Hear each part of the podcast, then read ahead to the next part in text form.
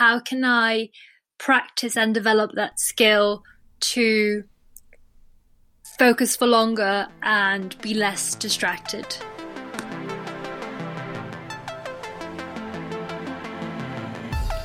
I'm Cal Newport, and this is a Deep Questions Habit Tune Up mini episode.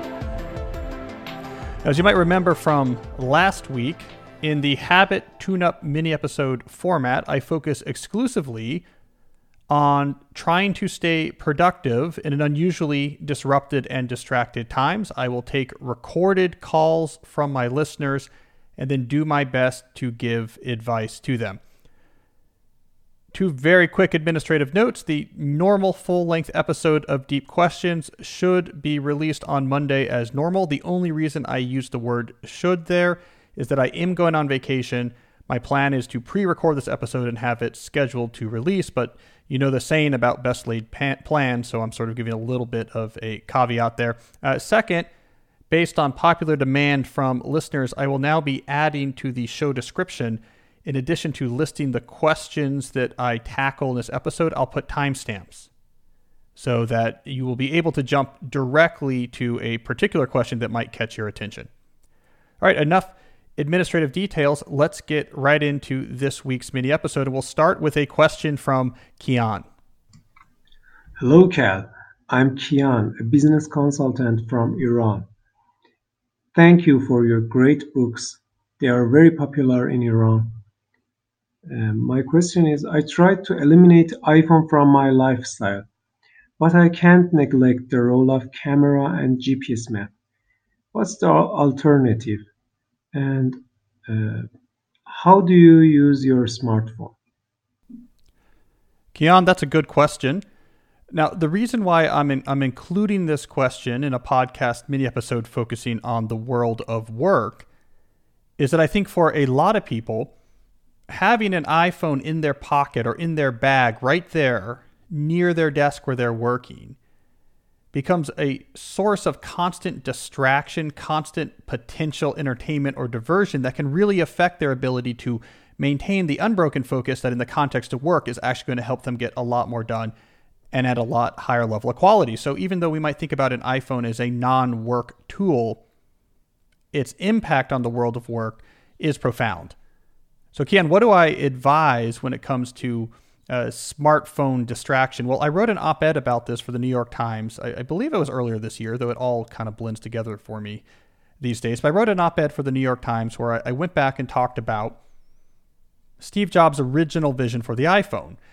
I mean, I went back and watched the keynote address 2007 where Steve Jobs introduced the iPhone to the world. I also went back and interviewed the lead designer for the original iPhone. Now, these stories are also told in my book, Digital Minimalism, but I, I sort of elaborated them and focused them in this op ed. And the main point I made is that Steve Jobs' philosophy as a technologist was to find things that people really valued already and then make that experience better.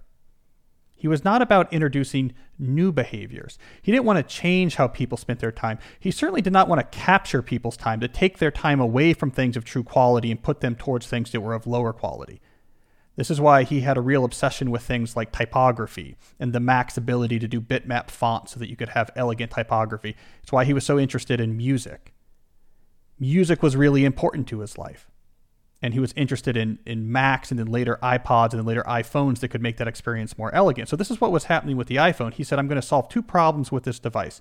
One, he was insulted by the interfaces on the quote unquote smartphones of that era, a, a genre that was dominated by BlackBerry, but there was uh, like the Sidekick was another popular phone at the time. He thought the interfaces where you had to press these plastic buttons and go through these menus was completely non intuitive, completely ugly. He hated that. He said, uh, if people want to make phone calls, phone calls are important. We should be able to take this thing that people care about and do it better. The other goal of the original iPhone was to integrate an iPod. We forget about it now, but in 2006, if you were a, tech conscious person, you had to have your iPod and your Nokia Razor both in your pocket. And you sort of had to fumble which device do I need here? Okay, I got to turn off the phone and then I have to, uh, or turn on the phone maybe and turn off the iPod and I have to switch the devices. And, and that seemed really inelegant. People thought music was important. People thought phones were important. He said, why can't we combine them into one device. And that's what he emphasized with the original iPhone. It's really 30 minutes or more into that keynote where he even talks about the web browsing or the email or the text messaging capabilities of the iPhone. Up up until then, he's really focused on the music interface and the phone interface. So he thought this was a beautiful phone, a beautiful music player integrated into one device, which he thought was just a better way of participating in these activities that people already love, just taking something people love, making the experience better. Now, as I've talked about in that book and elsewhere, this experience of looking at our smartphones all the time. That's actually a lot more recent. I trace that to roughly the 2010 to 2012 time periods where that got its start. It was led by the social media companies. I've talked about this before, so I won't belabor the point. But essentially, Facebook took the lead in reinventing the Facebook mobile app to try to get people to use it a lot more. Other social media companies followed a lot of their ideas, such as the move to the endlessly scrolling, algorithmically generated news feeds, the use of attention engineering to try to capture you on the interface more when you turned on, and the hijacking of our social centers with social approval indicators like likes so that it became very irresistible to go back and check what are people thinking about me. So Facebook, followed by other social media companies in this 2010 to 2012 period, unleashed a lot of innovations to basically retrain people to look at their phone all the time. And this is where we find ourselves today. So we have two separate periods. We have the original Steve Jobs iPhone vision, which was there, it does a small number of things very elegantly and very well. Then we have the post Facebook transformation period, in which the phone became a portal through which some giant attention economy conglomerates, through very careful engineering, could basically retrain us, like Pavlov's dogs, to look at the phone all the time. So, my advice is you don't have to get rid of your iPhone. You don't have to get rid of the, the convenience of GPS or of being able to listen to a podcast. And if a call comes in, it'll pause and you can take the call and go back to the podcast. You don't have to get rid of these elegant features to get rid of a digital lifestyle in which you're constantly distracted. What you have to do is what I recommended in that New York Times op ed which is basically to dumb down your smartphone, to bring your smartphone back much closer to the way people used them in 2007 or 2008 versus post 2012. So to do that, take off of the phone any application where someone makes money off of your time, attention, or data when you click on that app. So get rid of all social media applications off your phone. Get rid of online news applications. Be very wary, especially of video games, as those are often the most addictively engineered tools in the smartphone ecosystem. So, what do you leave on there? You have your music playing app, you have your iPod uh, playing app, you have the phone, you have text messaging, you have GPS, you have your browser. Now, this is a contentious point. Some people who are coming off of a, a real social media addiction find that they have to go through special efforts to remove the browser from their phone because they will load the browser and manually type in the URLs for social media sites to get that hit. So if that's you, remove the browser. If it's not, leave it on there because it's useful when you need to look up, for example, hey, what are the hours of this store because I'm already out and I want to know if I should swing by there if they're closed or not. And that should be good. Right? These are beautifully engineered pieces of technology. You should enjoy them. You should enjoy that night's multi touch interface or that very high resolution screen on which you can see your GPS directions. Just don't give in to this model of the phone as a portal to distraction. And I think you'll find keeping on task, keeping focus will become a lot easier. So that was a good question. All right, let's move on to a, another call. This one is from Andrew. Hi, Cal. My name is Andrew, and I'm currently a law student in Minnesota. The productivity issue I'm facing is this. I've been reading your books and following your work for a couple of years now, but I've had a lot of trouble applying the suggestions. The typical cycle for me goes something like this I try to change everything about my life to make it deeper and more productive, get overwhelmed after a couple of weeks, and then everything goes back to normal. I repeat this cycle a couple of times. Do you have any tips on implementing these lifestyle changes in waves? Or better, what's the keystone habit that gets all of this clicking? Thanks for any help and stay deep. So, Andrew, if we're talking about the workplace, to me, the keystone habit for making deep work a regular part of your routine is to begin a deep work hour, hour tally. So, a simple hash mark tally of how many hours of deep work you actually do each day. It's a very simple habit because it takes 10 seconds. You know, at the end of each workday, have a convenient notebook. Maybe it's it's in your briefcase or I keep mine by my desk in my home study. At the end of each workday, one of the things you do is you just write I write DW colon and then just hash down how many hours I did that day. That's a very simple habit. I've been talking about it even before I wrote Deep Work. You can find pictures of my my Deep Work hour tallies that go back even farther on my website. But it's something that I've done for years and years and years. Now, why is this important? Why is this a keystone habit? Well, when you're tracking deep work, now you know the reality. Are you doing deep work or are you not? And if you're not, it's unavoidable. And you have to record that reality every day zero hours, one hour, zero hours. And that feedback can be quite motivating. You say, I, you know, this is crazy. I'm working 40, 50 hours a week. And I'm not doing any deep work. And I'm recording this in black and white every day. And so, what that leads to, I call it a, a meta productivity habit because that's then going to push you to put in place many smaller concrete productivity habits that's going to get that hour tally up because you are tired of putting down zero hours. You're tired of putting down one hour day after day. It's just embarrassing or depressing or alarming or however you want to see it.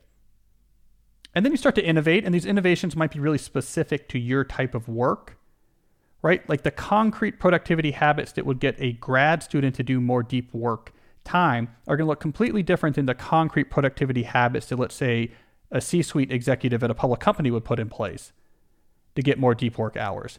But the point is to have that motivation to actually make those changes. The tally is that motivation. And it's such a simple habit since it only takes about 10 seconds. It's very easy to instill as a keystone habit. Very easy just to get used to doing it. You can just leave that notebook, you know, next to your desk. And it's so easy to do that it's hard to talk yourself out of it why am I why am I not just writing down the hour tally? It's literally just going to take five seconds. It's right here next to my computer. I do it every day. It really does ingrain and it's just something you start to do automatically. So that's my recommendation of all the different things you can do to make sure that deep work has a good presence in your workday, starting by actually keeping track of what you're actually doing can be the foundation, the keystone on which everything else is supported. All right, that's a good question. Let's let's go to another call. This one is from Jessica. Hi, Cal. My name is Jessica. I'm a PhD student in English literature, and I'm also working a nine to five job. So I try to work on my dissertation daily. I don't always meet that daily goal, but I try to get an hour or two in per day. But my problem is that I keep moving my own goalposts. I keep moving my own deadlines. I was hoping to finish this dissertation a year and a half ago, even two years ago. My advisor is completely hands off so all of the deadlines are up to me. If I want to extend a deadline, he's always fine with it. So the the problem is I don't really have any true sense of accountability. I can set up, you know, accountability systems with friends or other people, but in my own mind, I know that I can always change that if I want. So I'm always doing more reading, doing more researching, fiddling with my outline, tinkering with my drafts, and never actually getting this darn thing done. Jessica, I think your conception of this project right now is too high level and too abstract. You have this real big picture idea that I, at some point I want to finish a dissertation, but there's no actual constraints on when that happens. And then at the very small scale, you say, well, I should probably try to do work every day. Now, it can be difficult to do the work every day when your mind doesn't really trust that there is like an urgency for it or that there's something that you need to get done or this effort is building towards a concrete accomplishment that you can see in the near future. And so you end up with this combination of really big picture and really small scale that hasn't been that effective for you. So let me give you some advice about how, for example, I approach book writing. The book being done that's too big of a scale to get my arms around. I don't think about like, okay, my goal is to write a book this year, so let's let's make progress towards it. That's it's too amorphous. I have the exact same problem that you have with your dissertation. The proper scale, this this sweet spot, seems to be roughly the chapter. So I think a dissertation chapter is roughly equivalent to a book chapter. Now, that's something you can wrap your mind around. I'm going to finish this chapter in one month. I tell my advisor, here's what I want to do. This month is about this chapter. I have the time to do it. My schedule is normal this month. Uh, that's what I'm going to get done. Now you work backwards. How am I going to make that happen? Well, yeah, you're probably going to be doing work every day, but also because you have this this more proximate, concrete deadline motivating you, and not an arbitrary one. You actually want to get this chapter done, get a full chapter done, fill in the blanks in the reading, write, go back, fill in the blanks with reading, write some more. This is, for example, how I write book chapters. Uh, you're not gonna, you're not going to work every day, but you're probably going to have to put in some big pushes, like, hey, I'm getting close. I'm going to take all day Saturday and really crunch through this book and add that element I need to my chapter. So you have this urgency that will that will motivate you to do the bigger pushes in addition to just the daily work. You'll get you'll get innovative you know, like, okay, I'm going to have to do some evenings or I'm going to arrange for an entire weekend away to really push this through. You know, those type of those innovative schedule changes, those big pushes that you're not going to do if you're just working on my dissertation, hoping to make a little progress every day. The things you're not going to do when it's that amorphous, but you will do when it's concrete. Like this chapter, I want to get it done. I want to get it done in July. I promised my advisor. And then when you're done, you say, okay, what's my next goal going to be? It's going to be the next chapter. Maybe I want to take a week off all right, now I have one month until I finish the next chapter. Tell my advisor, expect it. This is when I'm going to get it for you. Maybe even put a meeting on the books. All right, here it is. I'm going to put the meeting on the books where we can talk through what I wrote. And then you put your head down and get to work again. I think that scale is going to work well for you. A lot of writers work with that scale, roughly one month, roughly one chapter at a time. Do that long enough, I can tell you through experience, through six or seven books, through a dissertation, Actually, a dissertation, I'll say, by the way, Jessica, I wrote while also simultaneously writing a book. I can tell you it works. You look up one day and you say, huh, I'm done with this, and I'm actually pretty proud of how it turned out. All right, so that's a good question. I think a lot of people who are working on big writing projects have similar questions. So focus on roughly the one month time scale, focus roughly on the one chapter granularity, and progress will be made. Okay, I think we have time for one more call. The uh, final call of this Habit Tune Up mini episode will come from Angela. Hi, Cal. So I would like to learn about how outside of my time when I'm doing deep work, how can I practice and develop that skill to focus for longer and be less distracted? Angela, this is a question I get a lot when I when I talk to professionals about how to improve their capacity for intense focus, I usually use a fitness analogy. So imagine, for example, that you want to get better at the triathlon. You want to you want to improve your triathlon times. There's generally speaking two types of training directions that you have to pursue. The first is general fitness. You need to eat well, you need to sleep well, you need to hydrate well. You need, in general, to be healthy, right? That's a foundation if you're going to do any intense athletic training. The second direction here would be actually focusing on the core skills relevant to the triathlon. So you'll get on your bike a lot, you'll run a lot, you'll swim a lot. So general fitness, specific skill training. The same holds if you want to become a cognitive athlete. If you want to have a way above average ability to lock in your concentration on your work and therefore be able to produce much faster and at much higher levels of quality. So, what's the cognitive equivalent of just being healthy? Well, from a training perspective, I think one of the things you need to do here is have a brain, for example, that is used to boredom. This is something I recommend in my book, Deep Work. I say your brain should be used to the idea that sometimes it's bored Sometimes it craves novel stimuli, and yet you do not give in. So it just acknowledges, yes, sometimes I'm bored, and that's okay. Why is this important? Because deep work lacks a lot of novel stimuli because you're doing the same thing for a long period of time. If your brain has been trained that boredom means stimuli, boredom means stimuli, then it's not going to tolerate deep work. So you need a brain that is used to boredom. And the best way to do that is just to do one or two things every day in which you do not have something in your ear and you do not have something in your hand. That you just go and do a task, maybe boring, maybe an errand, maybe something in your yard, maybe a little piece of housework, and you just do it and it's boring and you let it be boring. that breaks the Pavlovian connection between boredom and stimuli. Now your brain's going to be much more happy with the idea that sometimes you concentrate on the same thing for a long period of time without a lot of novel stimuli. Another thing you can do that just in general helps the, the fitness of your brain is long form content consumption. In particular, reading books, whether it's fiction or nonfiction, reading books gives your brain this sort of general all around workout, gets it in shape for doing critical thinking, for holding information, for building structures and putting information into that structures, for making empathetic connections. Like I, I roughly think about reading long books, long form books, as sort of like doing pull ups every day.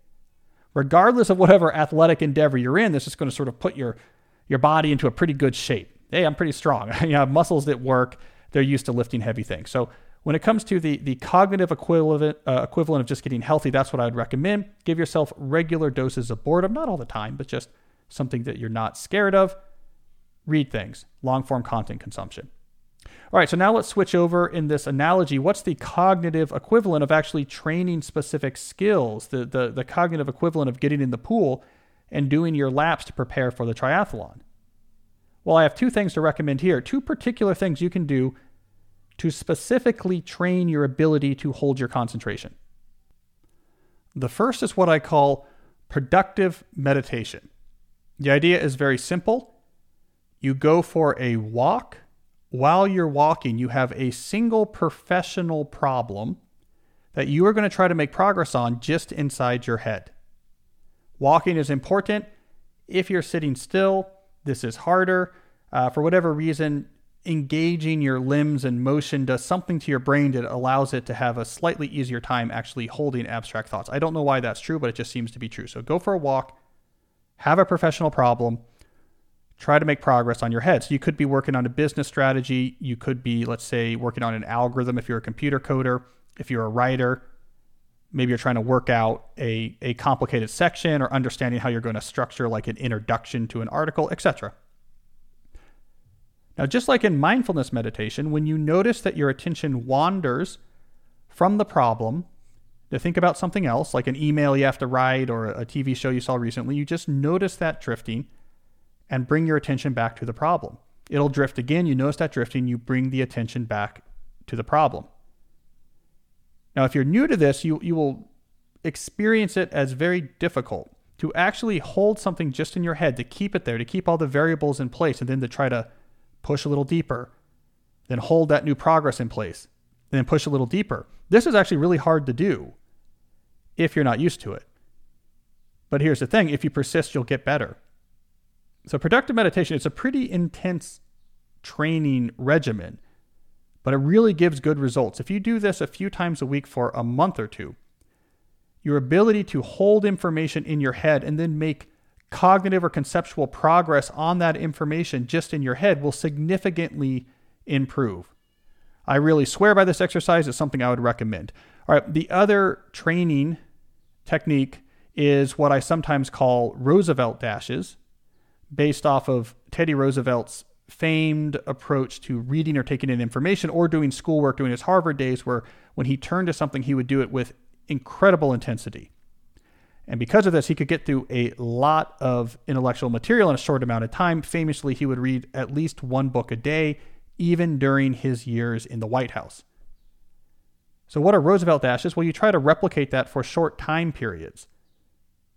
And then as you consistently hit those time periods, you increase the time. So get a timer, say, okay, here's a hard intellectual problem. I'm going to work on it 20 minutes. I'm going to set the timer, but really it's going to be an intense 20 minutes. So not only am I not going to look at my inbox or look at my phone, the normal rules that keep a work block technically a deep work block, you're actually going to try to keep your attention really focused. Almost like with productive meditation, you don't really want to let your attention wander. You're going to say, I'm just going to do this hardcore. 20 minutes might be all you can do at first. And if you slip up and glance at something or let your mind seriously wander for a non trivial amount of time, you stop the timer and say that session doesn't count. When you can consistently hit the time of a given length, uh, your session's time consistently, right? So you hit the 20 minutes again and again, up at the 30. Once you can hit those with no problem, up it to 40 and so on. What you really want to get to eventually would be probably 90 minutes.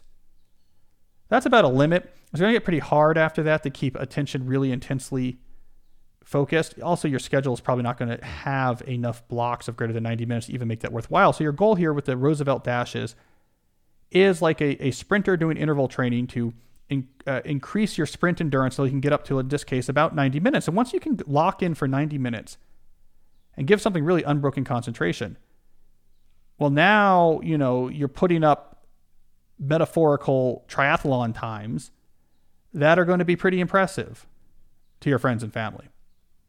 All right, so that's what I'd recommend there. So let me just quickly summarize here, Angela. You have two classes of training the sort of general cognitive fitness. Over there, I recommend expose yourself to boredom and read books. Then you have the second class of training, which is working on the particular skill of focus. And there I'm telling you productive meditation and Roosevelt dashes. If you actually do these, in a one to two month period, you will have a significant improvement in your ability to concentrate more importantly, the key thing is you're asking this question, you're thinking about these issues because it underscores a point that I make again and again. The ability to focus is not a habit like flossing your teeth. Something you know how to do, the only issue is you don't do it enough and you should, probably should do it more often. It's not like that. It is instead a skill like playing the guitar. If you are not training, if you are not practicing, you're not going to do it well, no matter what your intention is. So if you're one of the few people that recognizes that and actually trains your ability to focus, it would be like in a world of guitar players where no one knew about practice. In that world, even someone without a lot of musical talent is going to be outplaying Jimi Hendrix because Hendrix doesn't know about how you how you work through your pentatonic scales to get your flat picking working. So that's that's the advantage here. If Angela, you are one of the few people who is actually training this ability, you're going to find yourself in, relatively speaking, an elite class of concentrators. And as I've been arguing for years, that is going to give you multiple huge advantages in our increasingly competitive and complicated knowledge economy. So, good question, and I'm glad you asked it. All right, so that's all the time we have for this habit tune up mini episode. As always, if you want to submit your own questions, be them by text or voice, sign up for my mailing list at calnewport.com. If you like the podcast, subscribe. And until next time, stay deep.